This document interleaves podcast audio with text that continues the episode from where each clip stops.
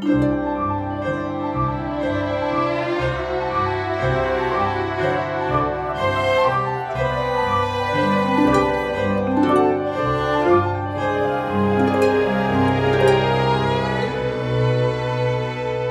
大家好，欢迎收听今天的 High Hanging Fruits，我是刘佳。我是朱怡。今天呢，我们还有一位嘉宾叫王俊，他是纽约大学病理系的助理教授，他的研究方向呢是免疫学。免疫学和肿瘤的关系。具体是什么意思呢？就是用免疫学的方法来治疗肿瘤吗？大概就是用免疫学的方法来研究和疾病的关系，通过免疫的调节来治疗各种疾病，包括肿瘤。在我们开始之前，可不可以先给大家讲清，就是究竟什么是肿瘤和什么是癌症，它们之间关系是什么？肿瘤的话，其实就是人的正常细胞它发生了突变或者发生了一些染色体的一些变异。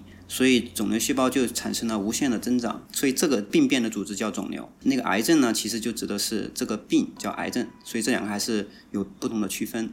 哎，所以肿瘤听上去就是它自己在不停的复制粘贴、复制粘贴、复制粘贴，是吗？可以这么理解吧？什么时候是良性，什么时候又是恶性了？因为人是一个多细胞生物嘛，说多细胞生物它要维持一定的秩序的话，它必须要保持生和死。嗯，该生的时候就生，该死的时候就死。一旦逃开这个这个限制的话，在某种程度上来讲，它可以产生肿瘤，它可以不停的复制，可以生长速度比其他地方快。那良性和恶性的话，就是说良性其实它就是说对周围的器官或者周围的组织有点侵蚀作用，但是呢，它还没有逃开，还没有还没有完全逃出去。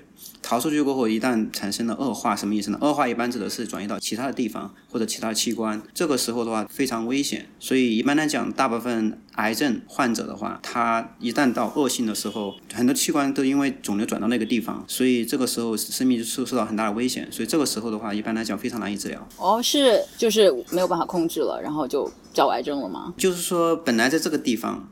它只是变异，只是侵占周围的组织，但是一旦逃到其他地方，它的能力就非常强，可那就对其他器官产生了很难修复的一些变化，或者影响其他器官的功能，所以这个时候就叫恶性。我记得以前听说，癌症其实每个人身体都有癌症细胞，只是多少而已。是吗？可以这么理解。你想想嘛，因为人体的细胞很多，人体的细胞以上亿计啊，其实应该是说几十亿个细胞。这每个细胞其实每天它经受各种外界的刺激，它有有，比如说通过紫外线，比如通过各种病变的一些诱因，它是有变成那个肿瘤细胞的潜力的。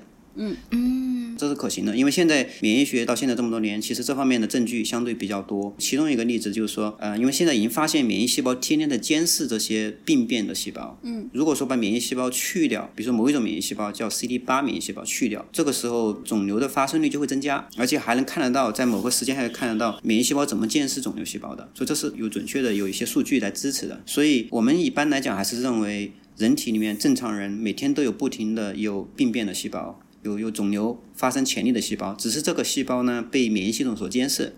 嗯嗯。所以说，正常人不会得癌症，或者正常人得癌症的几率相对比较低。就是这个社区里面警力管理的比较严格，所以就没有坏人。但是其实每个人心中也都有犯罪思想，是这个意思吗？可以这么理解，对，就是说肿瘤细胞无处不在，只是说正常情况下可以得到清除。嗯哦。我知道你今天要告诉我们一个新的治疗癌症的方法，就是用免疫学。但是在你讲之前，可不可以告诉一下我们旧的方法都有哪几种呀？肿瘤现在其实基本上有三种主要的方法。第一种呢是手术，这个大家都容易想到的。你如果看到肿瘤细胞、肿瘤这个组织，你可以用用手术刀把它切掉。但是因为很多肿瘤是恶性的，因为扩展到了全身，所以这个时候就很难切掉，而且也切不干净。嗯。所以现在其实主要的就是化疗和放疗。化疗呢是用化学的方法去干预，嗯，细胞增殖的那些途径，去去用一些化学小分子去干预这样的一些蛋白。是吃药吗？还是注射？吃药，一般是吃药，呃，一般是口服，然后吃下去过后，然后就可以阻断细胞生长的那些蛋白之间的作用，所以使细胞生长得到阻碍。化疗也是这样的，化疗可以打断 DNA，也是对于 DNA 的复制受到影响，是用个放放射的一些方法。我说的是放疗，其实最终现在还有一种方法叫 target therapy，这个是什么意思呢？这个是后来的发展，就是说就肿瘤上面有一些中文是叫靶向药吗？靶向药物，对，靶向药物就是针对肿瘤上面的某个特点，比如说某个细胞或者某个分子或者某个途径，然后用化学的方法，呃，一现在一般来讲是也是用化学药物或者是一些蛋白类的药物去把肿瘤上面这个特点把它阻断掉或者把它杀掉，所以肿瘤细胞就受到了一些影响。哦，那和化疗有什么区别啊？化疗、放疗它都是针对 DNA 的。但我后来讲的那一种方法呢，是针对肿瘤上面其他的特点，比如肿瘤上面有个 marker，就是 marker 就是标记物，肿瘤对肿瘤上面有个标标记物，就把这个肿瘤细胞全部去除掉。就是你找肿瘤的方法不一样。对，因为刚才谈到肿瘤有两种方法嘛，第一点就是它长得很快，所以都是跟细胞复制相关的。第二种呢是肿瘤上面可能有一些标记物，你通过这个肿瘤标记物把这个肿瘤清除掉。感觉听上去花的最大的力气还是在区分肿瘤细胞和人体本身好的细胞之间的区别。嗯怎么去找它们？嗯，哎，那我就有一个问题了，就是假设我们可以非黑即白，就很容易的就知道你身体上哪个细胞是肿瘤细胞，哪个细胞不是，那人类有能力就是杀掉它们吗？还是现在最大的问题是我们不知道怎么区分？你说的非常对。如果我们看得很清楚什么是肿瘤，什么不是肿瘤，手术都切掉了，对不对？但是如果转移到其他地方，你你没法切，那就很麻烦。但是你如果用用分子的方法，有有一些标记物能够看得到，你也可以把它杀掉。但是呢，问题就在这里，就是很难找到。肿瘤是属于细胞生长比较旺盛的，你把细胞生长旺盛的细胞去掉，你也同时也会产生很多毒性。所以这个毒性又很大，人掉头发，包括肠道也有问题，因为肠每天的小肠里面细胞生长也很快，包括免疫细胞也也在长。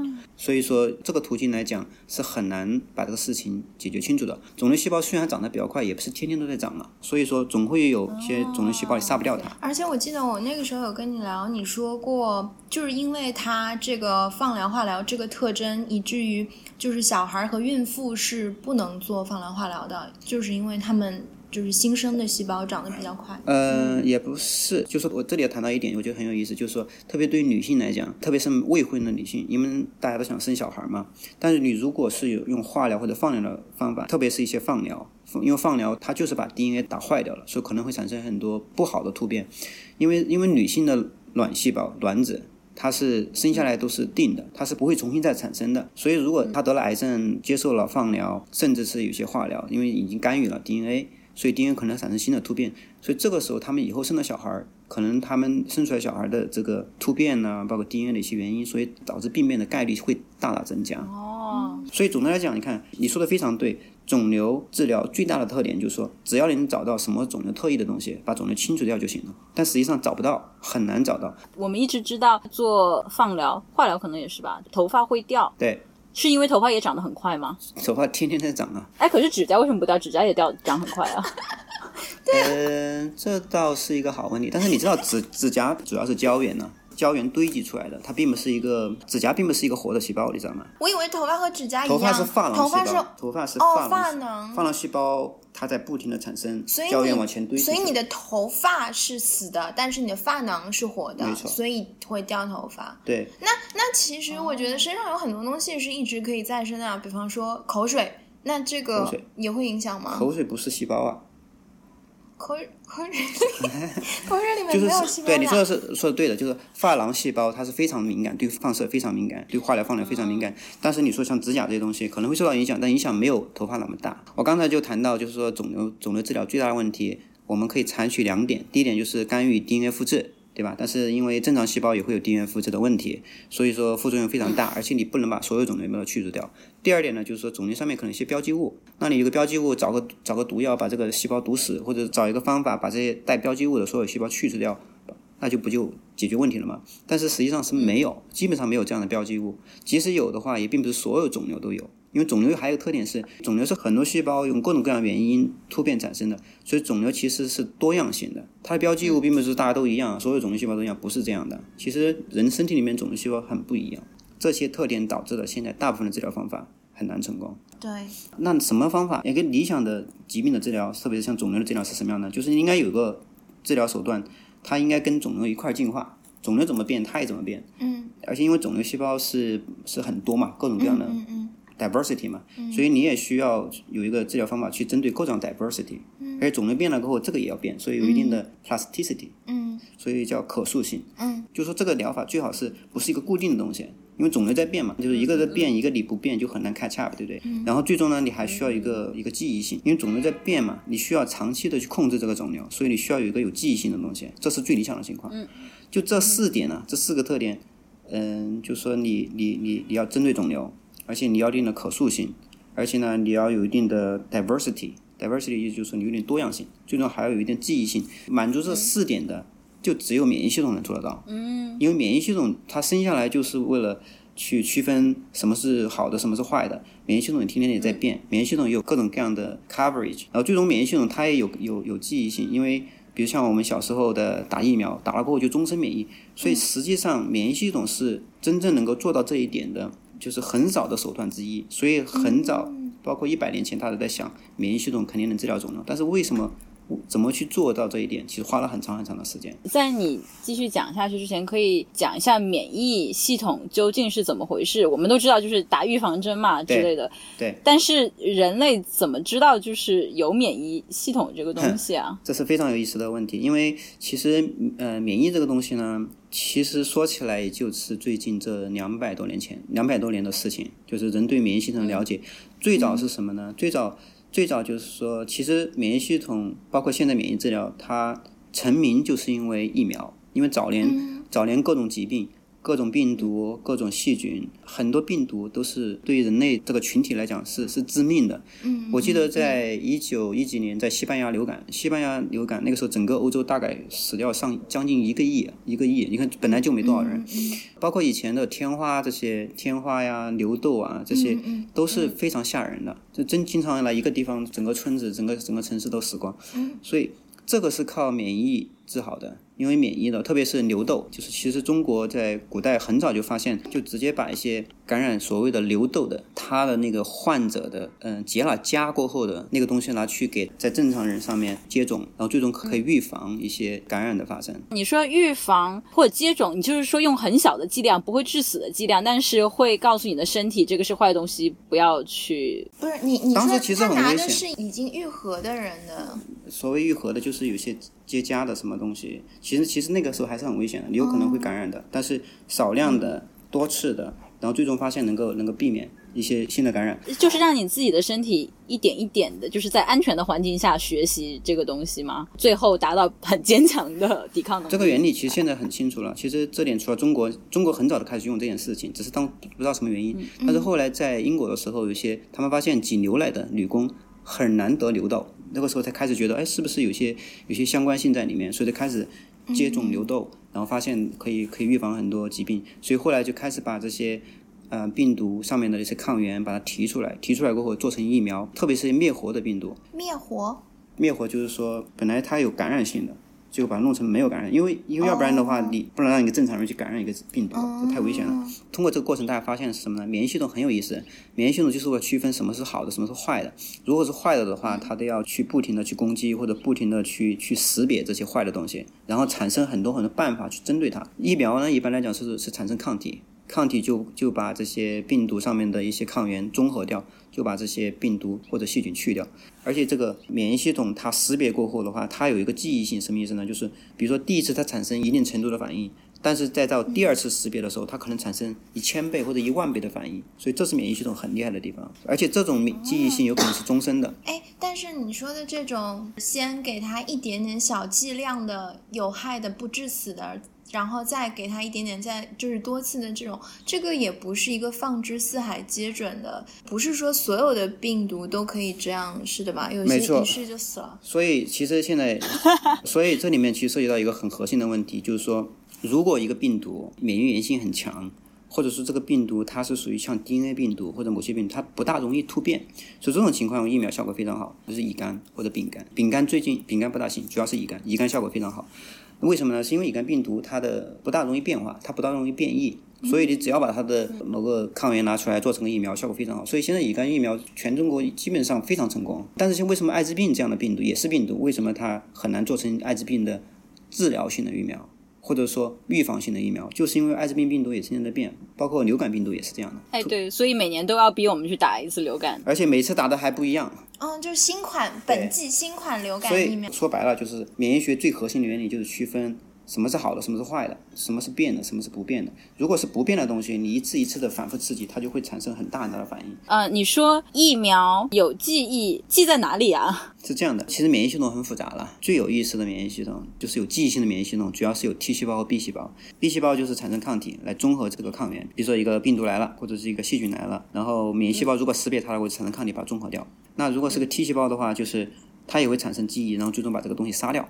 所以这个记忆就是记忆在什么呢？就记忆识别这个坏东西上面的某一个标签儿，所谓的一个蛋白的序列。对，就某一个特点被被免疫系统识别了过后，它就开始反应，就是一个钥匙和锁的关系。说实话。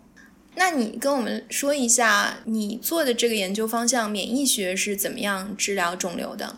其实这个是从一百多年前开始的，那个时候发现肿瘤里面其实有很多免疫细胞浸润，然后呢，有很多人在尝试的去调动免疫细胞来攻击肿瘤，所以做了一百多年，其实大部分也是失败的，主要有几种失败。第一种原因呢，就是很多时候调动免疫系统发现呢，免疫系统会会导致自身免疫病。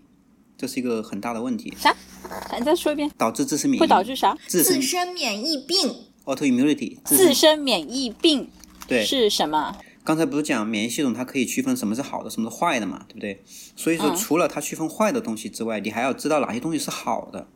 那免疫系统针对好的东西就不能反应，所以说这是一个很特别的地方。但是呢，我们在一百多年的时间之内，一在研究怎么活化免疫细胞，结果发现呢，如果说整体的去活化免疫细胞，第一导致的就是自身免疫病，肿瘤没治好，但是却把自身免疫病调动起来。就是开始攻击好的细胞是吗？大概有几种策略吧。第一种就是说，知道免疫系统是怎么去攻击、怎么发挥作用的。比如说，有些细胞因子 interferon gamma、什么 IL-2 这些东西，这些东西都是可以让免疫细胞长起来，或者让免疫细胞来攻击某些东西。这些东西副作用太大了。包括什么肝脏毒性呢？什么什么各种器官的毒性呢？非常厉害。很多时候连肿瘤还没知道，这个人就严重的自身免疫病就出现问题了。早期成功的话，就是刚才讲的这两种细胞因子有一定的效果，但是效果很差，毒性非常大。嗯。所以后来大家就想，那能不能特意的去调节免疫系统呢？所以开始研究怎么样去特意的活化免疫系统，结果发现也很难。我记得在二十多年前有一个临床实验，找到了 T 细胞怎么活化的一个关键的一个一个细胞上面的一个受体。所以当时做了个临床实验，当时大家觉得很厉害啊，因为那个东西太重要了，只要抗体一打进去，那个免疫细胞都会活化，T 细胞就会活化，因为 T 细胞是杀肿瘤最厉害的细胞嘛。嗯。所以那个临床实验是在一个正常人上面做的，就是每半个小时打一次抗体，因为这个抗体在老鼠、人包括猴子里面都试过，应该是有效果的，活化免疫系统是没问题的。但是呢，在老鼠和猴子里面试过，毒性也没有我们想象那么大，所以在正常人上面试，每三十分钟打一次，结果打了五六个病人，就说三个小时过后。第一个病人就开始出现严重的，就必须得进到急诊房了。所以其中有一个病人呢，他的手指都被切掉了，就是因为自身免疫病，多器官的自身免疫病。所以那个时候把整个领域觉得怎么去区分这个自身免疫病，然后单独的去调动免疫系统来治疗肿瘤，这个很难的。当时觉得这个领域大家觉得不大可能呢，我们也没有办法去特意的去训练免疫系统。嗯。那么现在其中有一个最大突破，这个突破也去年得到诺贝尔奖，是什么原因呢？就是我们也在想，那既然我们没办法区分哪些是好的坏的，那么就从肿瘤角度出发呗。就肿瘤，因为我刚才讲，就正常的情况下，免疫系统它在监视肿瘤。那人得了癌症，肯定是因为肿瘤上面有什么原因把免疫系统嗯抑制住，或者说把它免疫系统搞坏掉。嗯把这个机制找到，那再把它这个机制去掉不就完了？嗯所以这个叫肿瘤导致的免疫抑制机制。嗯围绕这个想法，就产生了两种治疗方式，叫 checkpoint，说白了就是一个免疫抑制的机制，主要就是肿瘤怎么去抑制免疫细胞的这样的一个机制。就在这两个药之前都是提高免疫反应的，而后面的呢，就是说去针对免疫抑制的机制来来产生的疗法，有两个药，但第一个药呢是效果一般，就只有在黑色素瘤批准了，而且效果真的是一般。第二个药真的是绝大部分肿瘤都有效果，那真的是一个一个神药。就是因为这两个革命性的突破，所以去年拿了诺贝尔奖。大概原理是什么意思？就是说，比如说 T 细胞来了过后，它会分泌很多一些效应分子，这些效应分子呢被肿瘤细胞感受到了，肿瘤细胞知道免疫细胞来了，所以肿瘤细胞就觉得哇塞，我不能这个被动的被杀掉，对不对？我也要想个办法把免疫细胞搞坏掉，所以他就感受免疫细胞上面某一个东西，它就表达一个蛋白，这个蛋白叫 PDL1，嗯这个蛋白呢。它就跟 T 细胞上面的一个蛋白结合，可以把 T 细胞抑制住，所以这个叫 checkpoint，所谓的 checkpoint，我们认为就是说是一个肿瘤和免疫之间的一个调节机制，就肿瘤感受到了免疫细胞上面的一些东西，然后主动的产生了一些逃逸机制，所以如果做一个抗体干预这个蛋白之间的相互作用的话，就可以恢复 T 细胞的功能，把肿瘤杀掉。所以这是现在的一个很基本的一个原理。所以这个疗法现在已经在全世界已经批准了，而且绝大部分肿瘤都有效果，算是一个神药。然后你就在研究这个吗？现在要解决的问题是什么？还还有什么没有解决？感觉已经很 perfectly 解决了这个问题。是这样的，因为癌症真的是太难了。在几年前，大家都知道，只要是恶性肿瘤，只要一旦转移，就是病人的存活率大概几个月或者是几年之内，存活率非常低。但是呢，现在这个疗法呢，也只是说绝大部分肿瘤有效果，但是呢，不同的肿瘤效果也是不一样的。比如说，有些肿瘤八十百分之八十病人都有效果，那有些肿瘤只有百分之十的病人有效果，有些有百分之二十的效果。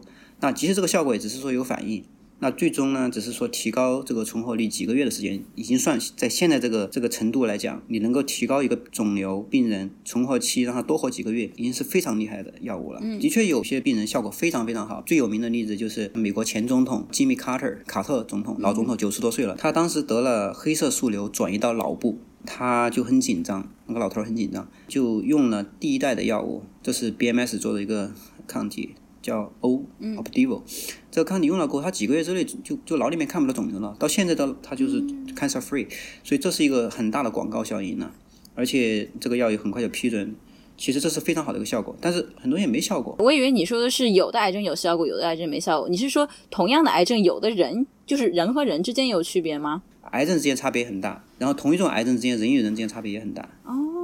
Interesting，对这个很难，就现在就是这个领域大家都没搞太明白，这里有很多很多原因。我大概理一下，就是说，首先最重要的目的是我坚决的相信免疫系统，如果真的是完全利用好的话，那绝对能够控制肿瘤，而不是说只是让病人多活几个月，而是控制绝大部分的肿瘤，这是第一。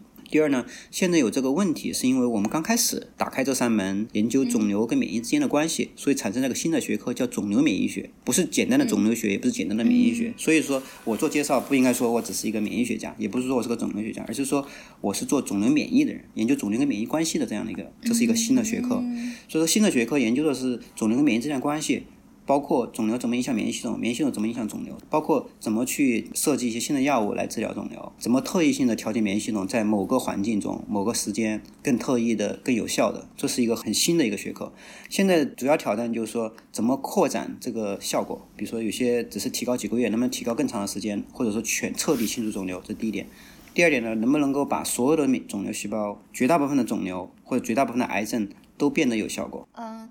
除了肿瘤之外呢，其实很多人还会遇到一些更普遍的和免疫系统有关的经历，比方说我们每个人都打过预防针，嗯，然后每个人也都活了那么大，可能会经过一两次至少大的流行病，嗯，比如说我们小时候都有 SARS 啦，什么什么禽流感啦，还有就是大家都会过敏，尤其是来美国之后啊，我就发现大家有很深的两个感触。一个是美国人怎么那么多过敏，感觉在中国好像没什么过敏的吗？还有一个是，就是大家来美国几年之后都会开始过敏，这个是怎么回事啊？我们先从这个开始聊吧。可以啊，我觉得朱一也提到一个很有意思的话题，因为这个我也遇到，因为我在国内基本上不过敏，包括去了北京，天天的柳絮飘来飘去，我都没有过敏。啊，反正到了美国过后，我就自从是第四年、第五年就开始每年对花粉过敏。对我也是很很。哎，我也是。为什么是一定就是过了一段时间才过敏？这里就是，其实这跟我们刚才讲的就是有关系的，因为就是免疫系统嘛，免疫系统它怎么产生记忆性，怎么怎么反应？嗯，大概是这样的。一般来讲呢，因为我们是亚洲人，所以我们的免疫系统包括。祖祖代代，所以我们感受的是亚洲这个环境，或者你周围的那些环境。那我们没有见过美国，美国美国的花粉呢，或者某些地方是不一样，所以我们的免疫系统可能会认为里面的某些东西是异源的，是坏的。正常来讲，其实免疫系统不应该对花粉有反应，所以它就开始起反应。这而这个反应是一点一点增加的，因为我刚才也谈到有个记忆性嘛，所以第一点可能只有从零变到零点一，那第二年可能从零点一变到一，对吧？但这个积累，这个累加指的是这个物质在我的身体里积累到多一个点，还是物质都是一样，但是免疫系统对它反应的程度是不一样。哦，对，哎，那它不会说训练了之后一开始有很大的反应，渐渐就习惯了吗？做成两脉试，这个非常有意思的问题。这个呢，其实再讲下去都很学术了。大概的是什么呢？就是免疫系统这个东西呢，也是呃，有时候量太大呢，它就不反应了。在某种程度上讲，如果量太大，它就不反应了；有些时候量太小，它可能就会增增加反应。这不是一个完全线性的关系。怎样？就是如果我拿一大堆花粉往你脸上扑，它可能就崩溃了，然后就反而治好了你的花粉病吗？有可能呢，有这种可能性呢。但是问题是，很有可能你先死掉了。有可所能。以所以是不知道的。这这里面不是不知道，这里面有一些比较复杂的问题，现在还没有彻底解决。所以过敏，说实话听起来很简单，但是到现在其实没有一个彻底的解决方案，所以导致呢大家都过敏，而且因各种原因过敏，但是现在没有特别好的药物。但是美国人比中国人给我们的印象过敏更多，就是事儿更多。什么？我我我觉得我在生活生活的时候没有听说啊，今天这个人乳糖不耐，嗯，那个人什么吃花生会肿。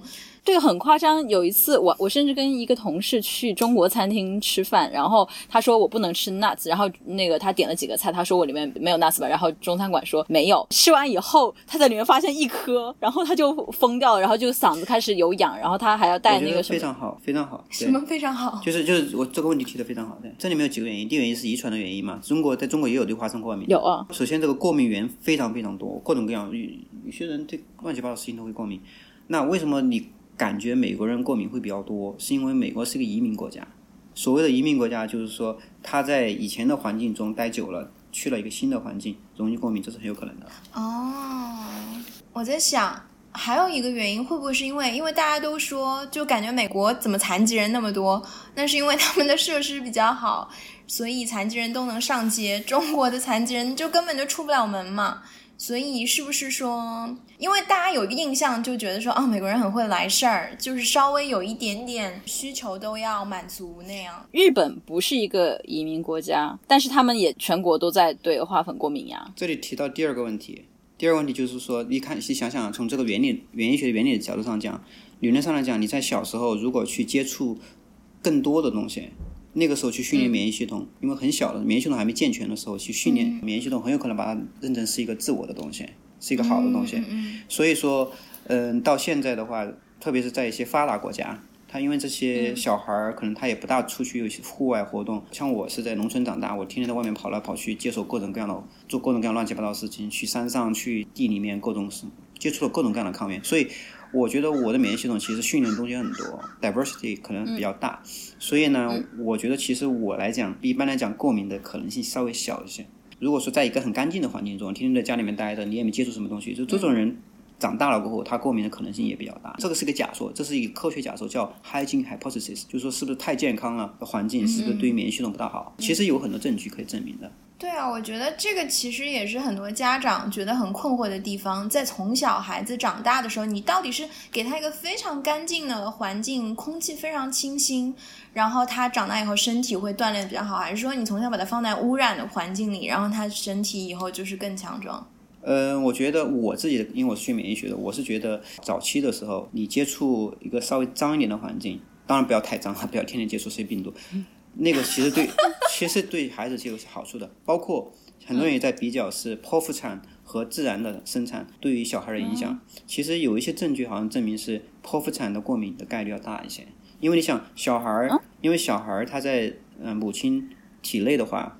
他生长，它其实跟母亲是隔开的，它必须得隔开嘛，因为小孩的各种基因型跟母亲也不一样，所以就生产的那段时间，那那个很短暂的时间，其实是可有一些接触的，接触血啊这些，而且那个时候免疫系统还没完全的发育完整，所以通过这里出来会接触到很多母亲的一些抗体啊，会带来很多母亲的好的东西，同时呢，它也也算是经受了一个环境的变化，所以这个过程对于孩子的后期的免疫系统的成长其实有一定的好处的。那你不可以在剖腹剖出来的那一瞬间往他头上撒一把母亲的血？我，但是 你不是说没有接触母亲的血吗？那那你就人为的去撒不仅只是血，不仅只是血，因为这里还有很多，因为出来过后你马上都把那个脐带脐带剪掉，因为它还要爬的那个过程，因为那里面很多微生物，很多微生物种群的问题。就那么一瞬间就哦你是已经有说那个产道母亲的母亲产产道里面有微生物群？母亲产道微生物群还包括血液，反正就这里面其实不完全血，主要是微生物这个群体。那爬到这爬到这个过程中，我觉得是一个很好的一个训练。对，哦你不可以就是就是为了那些剖腹产的小孩，然后装一个垃圾袋，然后他把它但是不扔到一样的呀，垃圾袋里那个垃圾袋里的这个微生物群跟母亲产道里是不一样的呀。但是我们不可以，就是我们已经这么发达了，不可以模拟出一个产道一样的垃圾袋，哎让他们爬有道理哦这是有道理，有可能以后会有人这么去做，但绝对不是说就随便给小孩儿给一些垃圾，因为这里面有一些病毒细菌，你也不知道哪些有好。哎，我觉得这是个商机，就是 可以可以大家为剖腹嗯剖腹产的小孩儿创造一个母亲产道菌群环境的一个这个很，我觉得我自己觉得还是有意思，但是又比较难，因为每一个母亲是不大一样的。对啊，就是定制呀，嗯所以才可以卖的很贵啊。这个现在还没有，你可以去试一下，对。但是我觉得这里面有一定的危险性，但是有一定的可能性，对。哎，我们刚才是是在聊什么呀？怎么会聊到这个？聊到过敏了，哎，对，那照你这么说，就是原来在这里土生土长的人，他会对当地的水土更加适应，那岂不是印第安人就不会过敏吗哎？，好问题哈。也不是不会过敏的。比如说像印第安人在这个地方生长了成千上万年，他可能对这个环境的过敏的概率和他跑到另外一个新的环境中是不大一样的，但是会导致另外一个问题。你知道当年的呃印第安人他死亡很多原因是不是因为过敏的原因，而是因为一些病毒的原因，从欧洲来的一些病毒。哦，对对对，这个是很有意思的问题。他对这个环境已经很耐受了，这个环境呢已经驯服的很好了，但是对于新的细菌，对，就是欧洲人来美洲大陆之后带过来的一些细菌。他没有遇到过，哦，所以他就非常没有抵抗力。是是什么病毒啊？是天花天花还是嗯？天花还有很多。哎，你让我想起一个很有意思的事情，就是我记得去旅行有两个地方旅行，呃，一个是澳洲，一个是夏威夷。因为其实去一个新的国家，他们都会在边检的时候都会让你说不准带水水果啊，不准带什么什么。但其实，比如像去美国、去中国，大家查的很松嘛，就说说而已，你就带带个蛋进去，也没有人真真的查你。但是去呃夏威夷和去澳洲的时候，是真的是非常非常严严令禁止，没错，因为他们说就是他，因为是在一个小岛上，所以他们有很独立的生态环境，所以你带一个外来的植物，很可能就对他们有就是很致命性这个的影响。是一个，这个跟免疫有一定关系，也没有关系，因为就是说它其实担心有有几点，第一点是物种物种之间的传播，因为有些物种它它跑到比如说跑到中国去，中国没有见过这个物种，这个物种有可能它非常 aggressive。第二种，它可能会带进去一些你不知道的细菌，或者是病毒。那个病毒，就像印第安人很害怕某些病毒，但是对于欧洲人没事儿，这个可能会导致种族的一些问题，种族灭绝啊，包括某些不仅是对人体了，包括对于一些其他的细菌、其他的植物、其他的动物，这导致很大危害都有可能。所以，对于这种跨国际的，其实是非常小心的。但稍微好一点，现在是什么呢？因为现在这个流动已经很多了，这一百多年来流动很多。但是对于那种，比如说我们几千年都没有没有去过的某些地方，我倒是建议，如果大家出去旅行的话，尽量的不要去那些深山老林里面。所谓的探险太要小心，因为你不知道某些细菌，你可能你祖祖辈辈都没见过，可能对你危险啊，很大。感觉像个恐怖片的开头。不，这这是这是要小心的事情，就是 be cautious。假设说，一个中国的人和一个美国的人结婚了，生个小孩，那这个小孩他是会对中国和美国这两片土地上呢都会有免疫一力，还是会都过敏啊？一部分是 好惨啊！这些东西，有些是可以遗传的，嗯，有些是不能遗传，就有些是需要小孩在小的时候要接触，哦，所以两方面，这现在有些问题没搞得太明白。但总之来讲，就是说 be cautious 是对的，嗯。这那怎么 cautious 呀？这个怎么 cautious 呀？我觉得说空话我觉得也不是空话吧，就是说，我觉得小时候的这个这个训练很重要，对于这个环境的训练很重要。回到我们很久很久之前说，你说癌症也在植物之间存在，那免疫系统植物也有吗哦，这是个太好的问题了。？So proud of myself。那那真的是一个很好的，其实我都不知道怎么回答，因为其实像 T 细胞、B 细胞，并不是所有的生物都有的。OK，它是属于比较高等的动物，特别是有脊椎的动物才会有这样的更高级的系统。那其实，在对于一些更，比如像你说的植植物这些这样肿瘤怎么办？嗯，它其实免疫学也，它也有一些所谓的免疫系统，但是没有人那么强大。对，所以说它的治疗手段可能就不能像我们现在用的免疫系统来治疗肿瘤，可能通过一些其他的，比如说你就割掉，对吧？不是，他好像更厉害。我之前看就是切尔诺贝利，不是遗弃了很久嘛，然后大家就去那边看到底怎么样了，然后就发现。动物很多是有问题的，但是植物它反而会长得很茂盛。就是它虽然也会感染癌症，但是好像是它有细胞壁还是怎么样？我也我也具体记不清是什么原因，但是它的适应性其实更强。是这样的，植物有个问题是什么呢？只要它细胞生长旺盛，都可以长成一个肿瘤。但是呢，植物一般很少有恶性肿瘤，就说植物的细胞很难说会跑跑来跑去的，细会会转移，这种情况相对比较少一些。为什么？可能有细胞壁啊。哦，这是一部还有真被我说中了 一个科盲，随口说了一句。你如果注意看一下，植物它有时候会有个包，那个包长了个包过后，那植物就就就歪一下，往另外的方向长了。那你为什么会对这方面的研究产生兴趣啊？嗯，这有几点，因为我是在农村长大，其实我周围的很多人都遇到很多疾病的事情，比如说我妹妹有乙肝，乙肝病毒。啊，疫苗非常虽然效果很好，疫苗能够 prevent 这个疾病，但是没有药可以治这个疾病，所以我对这个疾病治疗很感兴趣。第二呢，我是对这些病毒感染也很感兴趣。为什么呢？因为我小时候被一个狂犬咬过，被一个真正的疯狗咬过。对，你怎么知道它是疯狗？因为呃，一般的狗跑的时候，它是好像是尾巴是翘着的，something like that。嗯，是吗？狂犬好像是尾巴夹着跑的，好像是。而且那个狗一看就是不对，它它就是 一看就很狂。一看就是绕着圈儿跑那种，你知道吗？就是那个，就是我那天跟我爸爸，就是我爸骑自行车，然后他在我前面走，我们要爬两个山去学校，楼很小。那个狂犬真的是绕着圈儿，然后然后绕着自行车从后面来咬我的。那个一看真的是不对，因为一般狗不会速度不会那么快，就就就很怪，对，一下就咬我，咬了我过后我都流血了。那个时候后面有人说啊，这狗疯了，因为它也咬了其他的人。哦，所以当时我很害怕，因为狂犬一般来讲，狂犬疫苗要在二十四小时之内打，嗯，要不然就没效果。嗯，所以你去打了吗？后来呢？打了吗？后来我我因为我们那个地方是小地方，小地方，然后这个好像说的是唯一一针那个狂犬疫苗都过期了。我操！所以我当时就很，就是我爸很害怕，所以他就说，要不我们跑到城里面去看下有没有，能不能能不能找到一个疫苗。结果跑到城里面过后，也跑了好多医院，最终终于找到一只，也是被人别人已经买了，只是寄存在那个地方。我爸就说能不能先给我打，二十四小时之内打了一针。什么样的人会像买一支酒藏在餐厅一样，买一支狂犬疫苗，他不用放那儿？因为疫苗是要放在适度的，你要连续每每几周打一次，就要打打几针，所以他买了过后就放在冰箱里面放着。哦，但是别人已经买了，但那那个医生就说能不能先给我用一下？哦，救命恩人！救命恩人！所以我当时就对这个事情很很感兴趣。然后后来上了大学，然后因为中国的教育也并不是说你想学什么都一定学得到，是的，是的。所以后来大学学完过后，我觉得我一定要回回归做生物学，然后就。你大学学的是什么？是学医学吗？我当时不是学医学，我是当时对生物学很感兴趣，结果学了个生物工程，就是这些药怎么去放大，怎么去去发酵，这种怎么去生产这些。嗯嗯嗯。所以我当时就觉得我对这个东西不懂，我不知道这个东西，比如说有的东西对。疾病有作用，但是怎么起作用的机制怎么回事儿？所以我就觉得我想去学更上游的东西，所以正好遇到一个机会，然后就开始学免疫。那个时候还没有人相信肿瘤免疫，还不到现在，因为现在所有的人都觉得肿瘤免疫很厉害，很厉害，对吧？大家都觉得这个领域是个正在。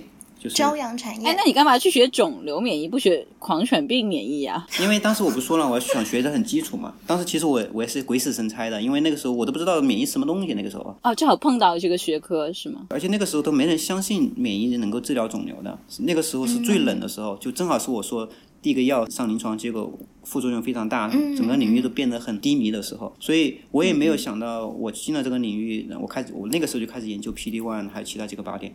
那个时候都没有任何人想到这个东西真的能够 cure cancer，而这个领域能得诺贝尔奖，谁都没有想到，这是一个鬼使神差的一个原因。进到这个领域，然后在最冷的时候进来，现在变得最热，大概是这样的。嗯，嗯，幸好当时打到的那针狂犬疫苗不是后来，不是前两年出事情说那个是假的吗？有很多国内的狂犬疫苗是假的。呃，反正狂犬疫苗其实潜伏期很长，我也不知道。但是但是至少是这么多年，我觉得没有太大问题，对，应该是没有什么问题，对。所以说，我就非常关心，就是我一定要。为下一代就是做点什么事情，对，嗯，不要让这些小孩儿就是受到这些问题的影响，包括这些乙肝呐。因为其实在中国这样的一个发展中国家，不仅是中国，像非洲很多地方，真的有时候一个小病就真的是影响这个人的一辈子，对。然后其实狂犬病这个在不仅是在中国有，其实欧洲更多的历史了。欧洲狂犬病其实也有很多很多人得过狂犬病，在历史上，这很多吸血鬼的这些传说，其实都是跟狂犬病有一定关系的。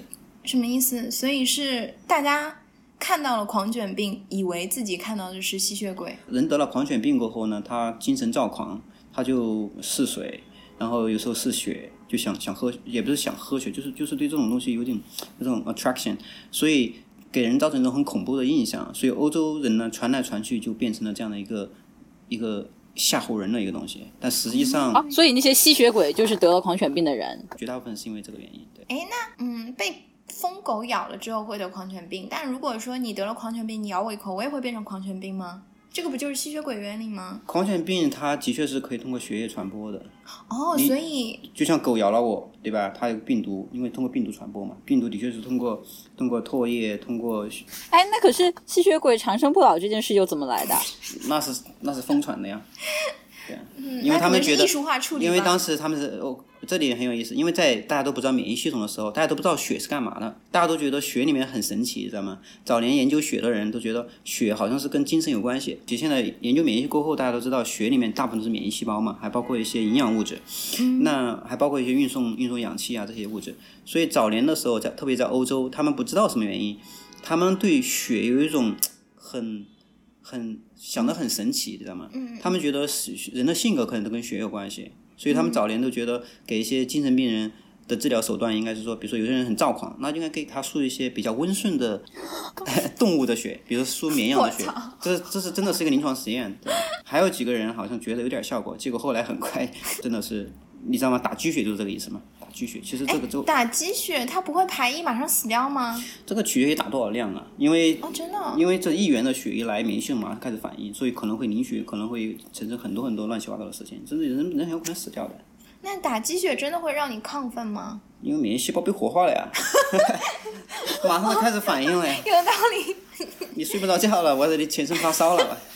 对啊，其实正是因为这些原因，因为大家开始试嘛，才发现哇，血液里面很有意思，开始找血里面怎么回事儿，才才发现了免疫系统，而且发现免疫系统其实识别各种各样乱七八糟，而且血就是通过输血发现有些人的血可以输，有些人的血还不能输，嗯，有些人会凝血，有些还会抗，所以通过这样发现了血型，然后才发现了免疫细胞怎么回事儿，发现了什么样的免疫细胞，所以免疫才这样过来的。哇，就是感觉看历史就像看一个小宝宝在那边学走路，然后今天这个人已经成长大成人了，但是你看他以前那个过程就觉得好着急哦。就是很多时候也是试错，对我觉得很多时候试错和试对，因为没有人知道是对的。其实两种方法其实对于科学的进展，在一定程度上讲都是有一定的意义的，但是不能够说你在知道错的时候还要去错，那个时候就是就是问题了。哎，所以你的研究要怎样做呀？你是跟很多癌症病人在一起，还是说你是从生物学方面做很多研实验室的研究？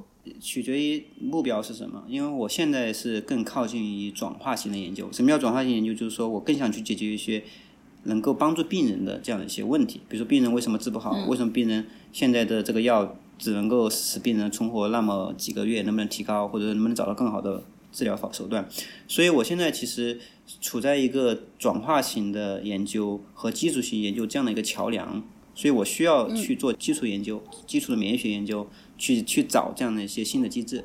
然后呢，还需要去跟、跟医生在一块儿去看病人里面有没有这样的机制，肿瘤里面有没有这样的机制。然后呢，还跟很多公司合作，那去能不能去找一些药物，设计一些药物来针对这些东西。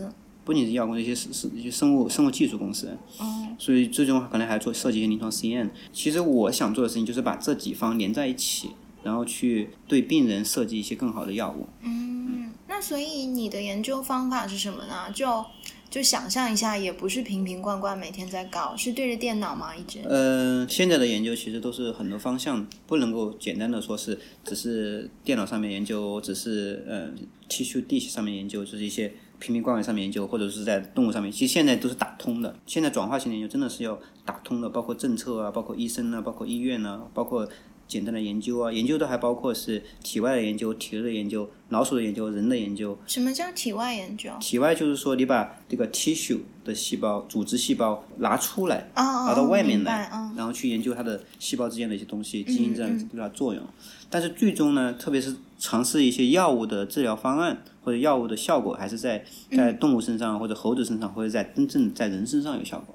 那你一开始说政策是什么意思？政策是什么意思呢？就是说你必须得知道，比如说这种肿瘤，你要知道现在已知的方案是什么。嗯，因为你要做个药，假设做出来效果比已知的还差，那就没用啊。嗯，对不对？所以你要知道现在的问题在哪里，你要知道国家在 promote 什么样的一些政策，因为你要设计做一个药的话，还包括这个专利的问题。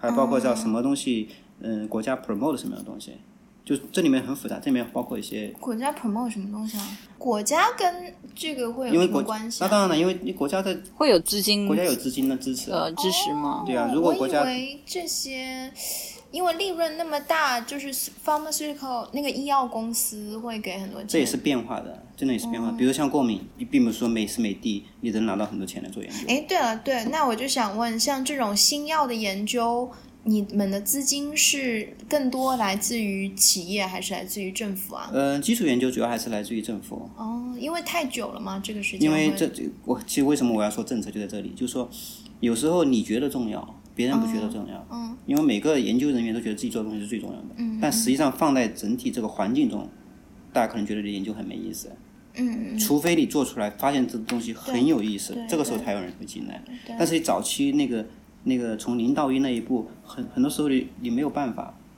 嗯，然后这个时候就是靠国家的这个时候一般来讲是靠国家资金，或者是靠你自己的坚持。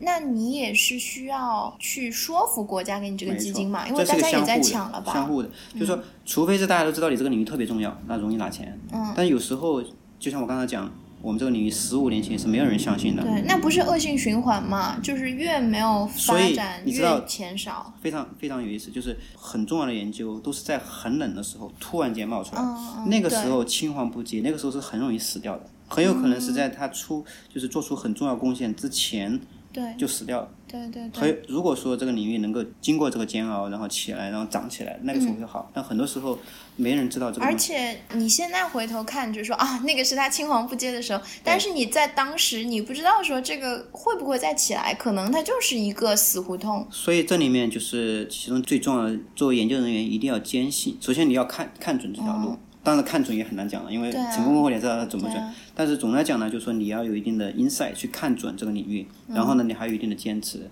然后呢，把它做出嗯来，然后还要拿到很多支持来去去资助你，因为又没有资助你只能关门了。嗯，对。所以你那个时候是很相信你这个能做出来吗？我说实话，我刚进这个领域的时候，十五年前刚读研究生，那时候我还真不知道这个领域能能能做到什么程度。那你为什么要选这个？我就觉得有意思啊，我不懂啊，哦免疫学有意思，我觉得很有意思啊，但是我不懂，我要学一下。但是那个时候我也不知道它到底能走成什么样，没有人想到这个东西能治肿瘤，真我们都 propose 能治肿瘤，但是没想到真正能在病人上面有效果。所以我也很早进到这个领域，当时我自己都不见得相信，我我不是说我不相信，而是说我不知道有多厉害。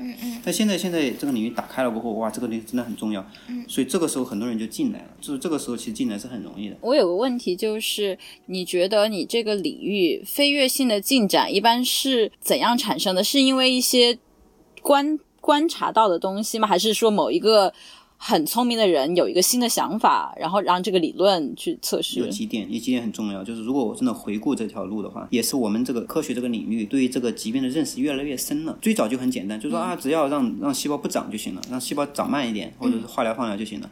结果发现还有一些免疫细胞也很也在长，副作用很大，头发也掉，嗯，然后肿瘤也治不好，所以才觉得啊，光针对肿瘤可能不行，可能只能够有免疫的方法。那免疫的方法也说，那我们就活化免疫细胞，结果发现副作用也很大，而且效果也不好，所以才在想能不能有个更精确的方法。所以这个时候，同时在这过程中，免疫学发展起来了。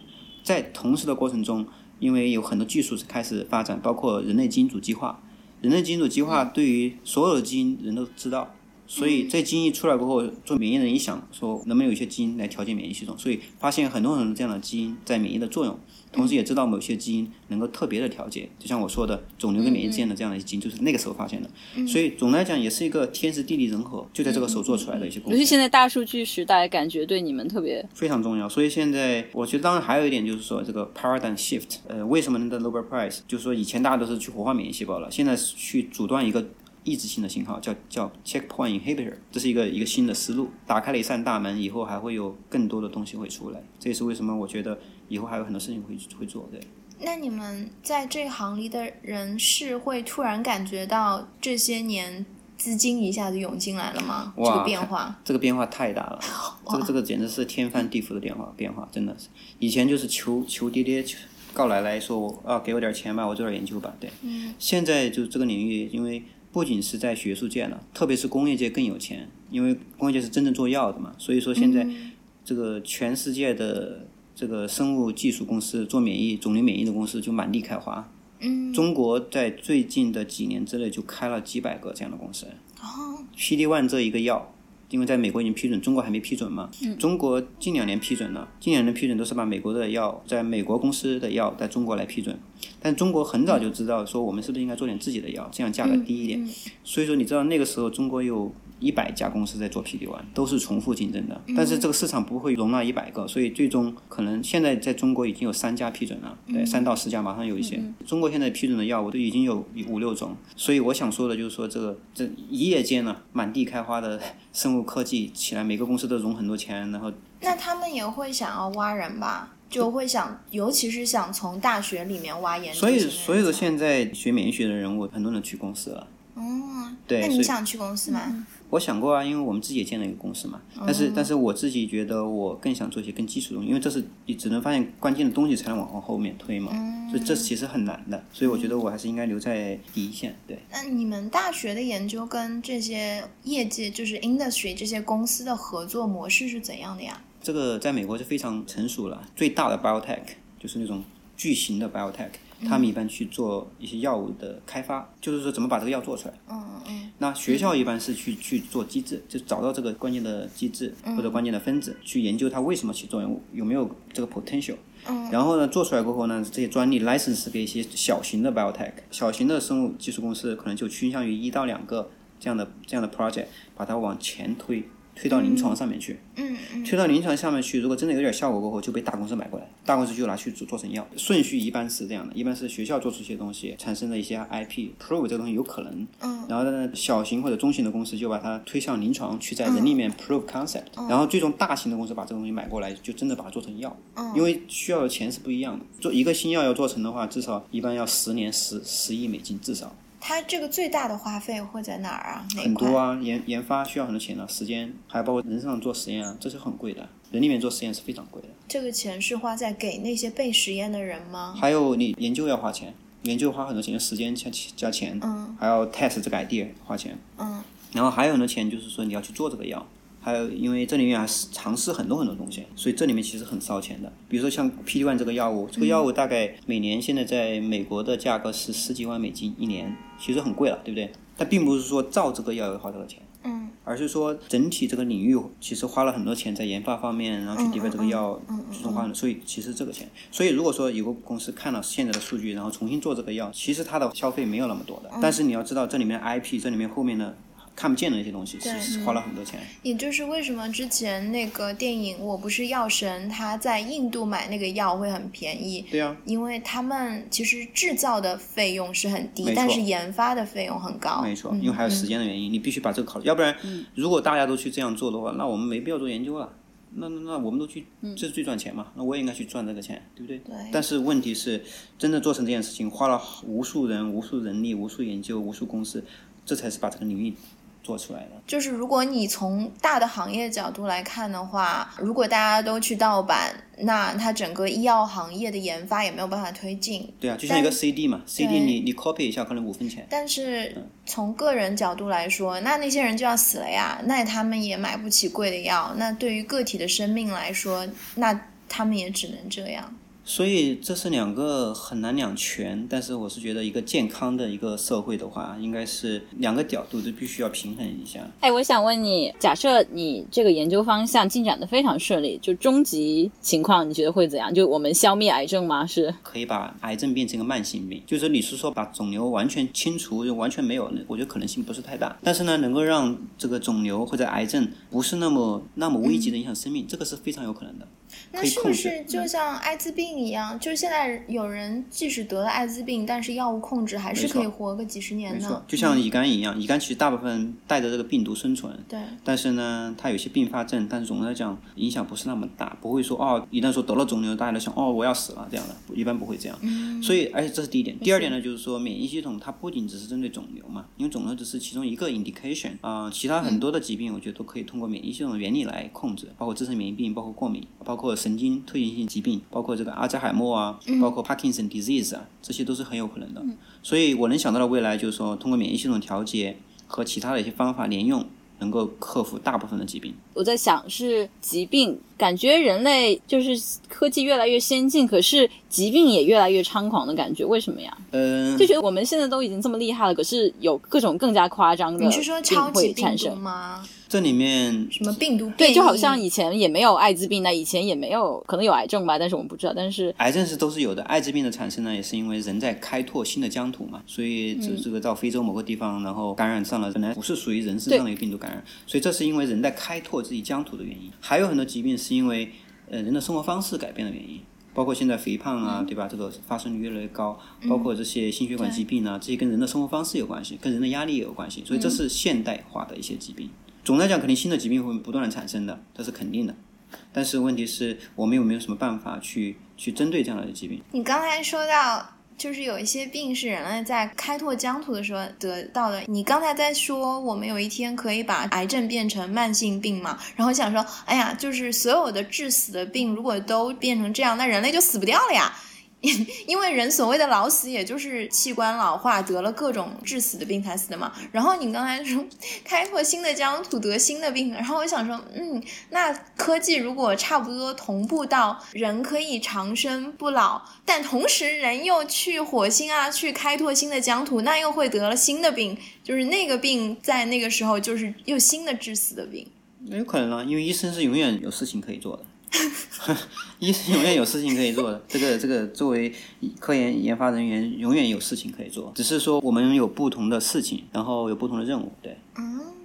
哦，对，我觉得有一点我是要澄清的，就是说很多人在问我这个问题，说这个保健品提高免疫力，那个保健品啊提高免疫力，我是不是应该去买啊？对对对，应不应该？对这一点，我真的是觉得非常想和大家阐明我的一个观点啊。首先是我的观点，嗯，不要认为这是科学界公认，这是至少我的看法。嗯，我是觉得刚才谈了那么多，其实我们觉得免疫系统最重要的是区分什么是好的，什么是坏的。嗯，一股脑的去提高免疫系统，而不是说提高什么样的免疫系统，这是不靠谱的。所以，如果说有一个保健品说哦，这个东西吃了能能够提高免疫力，我觉得它在没有任何特异性的这种标准没有说清楚，如果他不说清是提高哪一方面的免疫力的话，这都是不靠瞎扯。这是不嗯靠谱的。听起来是好东西，但实际上免疫学没有那么简单，所以我不是特别赞同那种保健品以提高免疫力作为噱头来号召大家去给我钱那个买这个产品。如果你一个内行的角度，你去看，就是什么样的语言会让你觉得说，哦，这个是靠谱的？我觉得免疫系统就是特异性的调节免疫系统是很难的，基本上现在很难去做到。所以看我花了那么多年才知道，哦，PD one 这个跟肿瘤有点关系，才用它来治肿瘤。但是有一个我我强烈感觉是睡觉好像可以 提高免疫力，是真的吗？我觉得是应该是说睡觉可以让你的精神得到很好的恢复，免疫系统也有一定的节律性，就是叫 circadian rhythm，就是保持这个节律性对于发挥一个正常免疫系统是有一定的好处的。总的来讲嘛，就是我是希望，就是因为知道现在癌症发生率也很高，很多啊，亲戚对对朋友啊对，为什，么这两年，哎，是有说法吗？说是越来越高了，国内。因为在中国很多时候是因为因为环境，环境有分原因，遗传呢，还包括生活方式压力很大，还包括中国这个食物嘛，对胃肠道的疾病也很多。总的来讲呢，就是说，我觉得现在发生率是很多疾病的发生率是是越来越高，包括越来越年轻化，有这样的趋势。哇，好神奇哦！就是一方面大家科技越来越进步，其实生活条件越来越好；一方面疾病，并不是吃的越好，那个钱越多，那个对吧？电脑 CPU 越高，然后就疾病 疾病越少，没有这样的。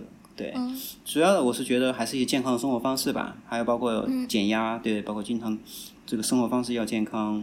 因为现在大家都在城里面，其实接触自然越来越少，对免疫系统也不见得是个好事情。说实话，所以第一也不要害怕，因为我觉得那么多做免疫学的人、做肿瘤的人，大家都在攻这个项目，而且大家觉得这个领域很有可能在下面的十年、二十年有些突破，很大的、巨大的突破。所以我觉得大家也不要害怕。第一，大家坚持坚持。如果是不幸得癌症的朋友，坚持坚持，很可能很快就会可以根治了。希望吧，对大家的努力，对。第二点呢，就是说尽量的保持一些健康的生活方式。我个人不是特别赞同保健品的体罚，嗯嗯嗯，肯定保健品有一定的用处，在某种程度上讲，但是某些地方不能够太大噱头。呃，然后呢，就是在吃药方面呢，我是赞同在不是特别必要的时候不要吃太多的药，特别是包括抗生素。中国抗生素滥用太多了，所以就是说让人自己的免疫系统来对付这些，嗯嗯嗯，尽量的。但但如果真的很严重，你还是需要去去控制，但是不要滥用我。妈就非常同意你，我妈就很不爱吃对，药。我觉得老一辈的人都觉得是药三分毒。对，好，谢谢。你要说啥？谢谢没了。我是觉得上次精神病，再加上我们这一次免疫系统，然后我们觉得我们节目快变成 医学张刊。医学大讲堂。课。因为我觉得对我来讲是向大家普及这些基本知识是是我的一个目标，而且我也希望能够让，比如像我妈妈完全不懂，嗯，完全不懂什么什么科学的人都要听明白，对他们有点帮助，这是我觉得一个、一个目标。而且我们现在边做着做着，我突然想过好多一些问题，比如什么你对中医怎么看？不要讲，不要不要回答我，不要回答我。哇，这个这个是个大骂战，我我这个这个我不要。哎，不是像你现在这样，那你家人会经常拿这些问题来问你吗我？问了很多，这个微信上面天天有人问我各种 各种肿瘤，各种这个事情，对。那 就好像我会天天收到微信说这个是不是外星人？是不是外星人？然后黑洞掉进怎么办？怎么办？哎，我会收到这种奇怪各种故事，说，哎呀，你这个写下来一定很精彩。对，人就是这样的性格，对人的特性，嗯。